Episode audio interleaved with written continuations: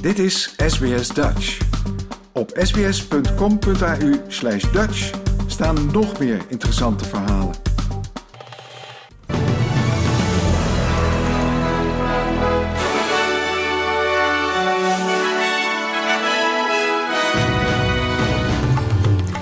Zijn de headlines van het SBS Dutch nieuwsbulletin van zaterdag 18 februari. Hittegolf trekt over delen van Australië. Duizenden Nieuw-Zeelanders dakloos door cycloon Gabrielle.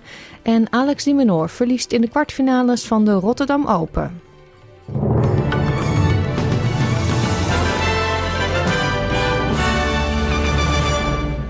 Grote delen van Australië krijgen dit weekend te kampen met een hittegolf. In delen van Western Australia kan de temperatuur oplopen tot de 50 graden. South Australia had donderdag al te maken met extreme hitte. Bij een brand in de buurt van Port Lincoln werden er meer dan 20 gebouwen verwoest. De brand is nu onder controle, maar heeft 153 hectare in de as gelegd. Ook Tasmanië en Victoria voelden de hitte. In Melbourne bereikte het kwik gisteren de 38 graden Celsius. Er geldt daar een totaalverbod voor de stad en de omliggende gebieden vanwege het risico op harde wind en mogelijk droge onweersbuien. Het hete weer zal vandaag over New South Wales en delen van Queensland trekken. In Penrith, ten westen van Sydney, kan het vandaag 38 graden worden. Het dodental als gevolg van cycloon Gabrielle in Nieuw-Zeeland loopt op. Er zijn nu negen slachtoffers gemeld, maar er wordt vanuit gegaan dat dat aantal nog hoger wordt. De Australia Defence Force stuurt mensen en middelen naar Nieuw-Zeeland en ook rampenexperts zijn onderweg om te helpen bij de ravage. 10.000 mensen hebben door de storm geen onderkomen meer en enkele duizenden hebben nog geen contact kunnen maken met dierbaren. De politiecommissaris van Nieuw-Zeeland, Nieuw-Zeeland, Andrew Corster, zegt dat er gevreesd wordt dat het aantal gewonden en doden de komende dagen zal stijgen. We've had roughly 4,500 uh, people reported uncontactable. And look, I, I think there's always the possibility that we will uh, find more people who have suffered in this uh, situation. So, really encouraging uh, families who have made contact with their loved one to let us know. Het parlement van Fiji heeft oud-premier Frank Bainimarama voor drie jaar geschorst wegens opruiing en belediging van de president.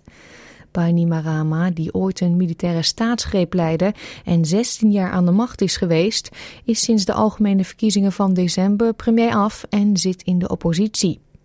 Maandag bekritiseerde hij de nieuwe regering in een toespraak voor het parlement, waarbij hij een beroep deed op het leger en wat nu dan door de nieuwe leiding wordt beschouwd als een poging om een opstand uit te lokken. Het parlement stemde vervolgens gisteravond om de voormalige leider tot 2026 uit het parlement te schorsen en hem de toegang tot het parlementaire district te ontzeggen. Ook is hem bevolen om zijn excuses aan te bieden aan de president en het publiek. Bij een auto-ongeluk in de Outback in het noordwesten van Queensland is één tiener overleden en een ander zwaar gewond geraakt. De 17-jarige jongen reed vrijdag kort voor middernacht met vier passagiers toen hij de macht over het stuur verloor en van de weg raakte. De groep reed over de Barclay Highway in de richting van het stadje Cloncurry. De bestuurder overleed ter plaatse een eveneens 17-jarige passagier, een vrouwelijke passagier, is in kritieke toestand naar Mount Isa Hospital gebracht. Twee andere 17-jarige vrouwelijke passagiers en een man van 18 jaar zijn behandeld voor niet levensbedreigende verwondingen. De minister van Financiën van New South Wales, Damien Tudhope, heeft ontslag genomen na onthullingen dat hij aandelen bezit in Transurban, de belangrijkste tolwegeigenaar van de staat. 10 van de 21 Australische tolwegen van de tolgigant liggen in Sydney, die het grootste deel van het netwerk van tunnels en snelwegen van de stad vormen. Terop is tijdens zijn kabinetsperiode betrokken geweest bij regeringsbesprekingen met Transurban. De voormalig minister beweert dat hij tot nu toe niets van de aandelen afwist, omdat ze in een gediversifieerd fonds van zijn superannuation zaten. Hij zegt dat zijn integriteit intact blijft, maar dat hij aftreedt om te voorkomen dat hij een politiek doelwit wordt in de weken voor de cruciale staatsverkiezingen. I have always taken my obligations as a minister extremely seriously. I take my obligations uh, in life very seriously. I take my obligations to perform honestly uh, in terms of the interests of the people of this state. Vijf voormalige politieagenten in de Verenigde Staten hebben bekend onschuldig te zijn aan de dood van Tyre Nichols. Tadarius Bean, Demetrius Haley, Desmond Mills Jr. en met Martin III en Justin Smith worden beschuldigd van doodslag wegens hun betrokkenheid bij de arrestatie van Nichols in januari. Op politiebeelden is te zien hoe de agenten meneer Nichols met een wapenstok sloegen en schopten en besproeiden met pepperspray en op hem schoten met een verdovingspistool na een verkeerscontrole. De zaak heeft een nationale discussie over rassenverhoudingen en politiegeweld nieuw leven ingeblazen. De moeder van Nichols zegt dat ze gerechtigheid zou krijgen voor haar zoon. And I want each and every one of those police officers to be able to look me in the face. They they haven't done that yet. They couldn't even do that today. They didn't even have the courage mm. to look at me in my face mm. after what they did to my son. So they're going to see me at every court date, mm-hmm. everyone. Exactly. And um, until we get justice for my son. De oud-politieagenten moeten in mei opnieuw voor de rechter verschijnen. Tegen alle verwachtingen in hebben reddingsteams in Turkije drie mensen levend onder het puin gehaald. De aardbevingen vonden elf dagen geleden plaats. Meer dan 43.000 mensen zijn daarbij om het leven gekomen en miljoenen zijn dakloos geraakt, wat een massale hulpactie op gang heeft gebracht. Moskeeën over de hele wereld hebben begrafenisgebeden verricht voor de doden in Turkije en Syrië, van wie velen vanwege de enorme omvang van de ramp geen volledige begrafenisrituelen konden ontvangen. De Nederlandse premier Mark Rutte en minister Schrijnemacher van de Buitenlandse Handel hebben gisteren een bezoek gebracht aan Kiev. Ze hebben daar een ontmoeting gehad met de Oekraïense president Volodymyr Zelensky. In de ochtend legden ze een krans bij de, bij de muur van herinnering. Het bezoek is vooral bedoeld om steun te betuigen aan de Oekraïners in hun strijd tegen het Russische leger. Rutte bezocht in juli vorig jaar Oekraïne voor het laatst. Hij was toen in Kiev en in de zwaar getroffen steden Borodjanka, Irpin en Bucha.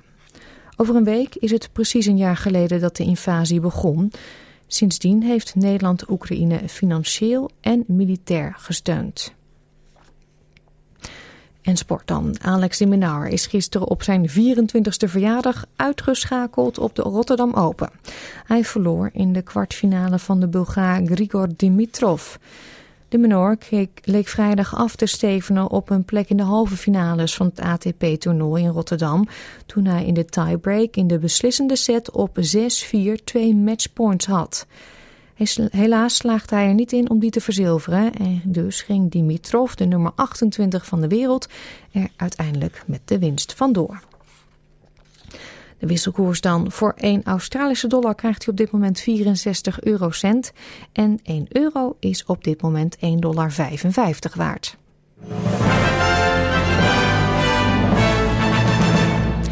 Kijken we nog even naar de weersverwachting voor vandaag. U hoort het al in het nieuws. Het is op veel plekken warm. In Perth bijvoorbeeld is het zonnig en wordt het 34 graden. Adelaide overwegend zonnig, 26. Het is gedeeltelijk bewolkt in Melbourne, 23. In Hobart ontstaan er buien, 24. In Canberra schijnt de zon, maar kan daar later op de dag onweer overtrekken, 35 graden daar. Wollongong overwegend zonnig, 31. Ook in Sydney is het zonnig, 31. Newcastle zonneschijn bij 34 graden. Brisbane gedeeltelijk bewolkt, 31. Regen in Cairns bij 30 graden. Darwin, daar kans op regen, onweer en 33 graden. En in Alice Springs, daar trekt de wind aan, maar is het overwegend zonnig bij een maximumtemperatuur van 34 graden. Dit was het SBS Dutch News.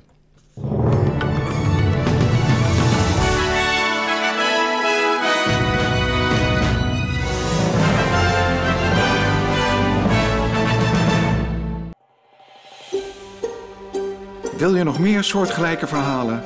Luister via Apple Podcasts, Google Podcasts, Spotify of waar je je podcasts dan ook vandaan haalt.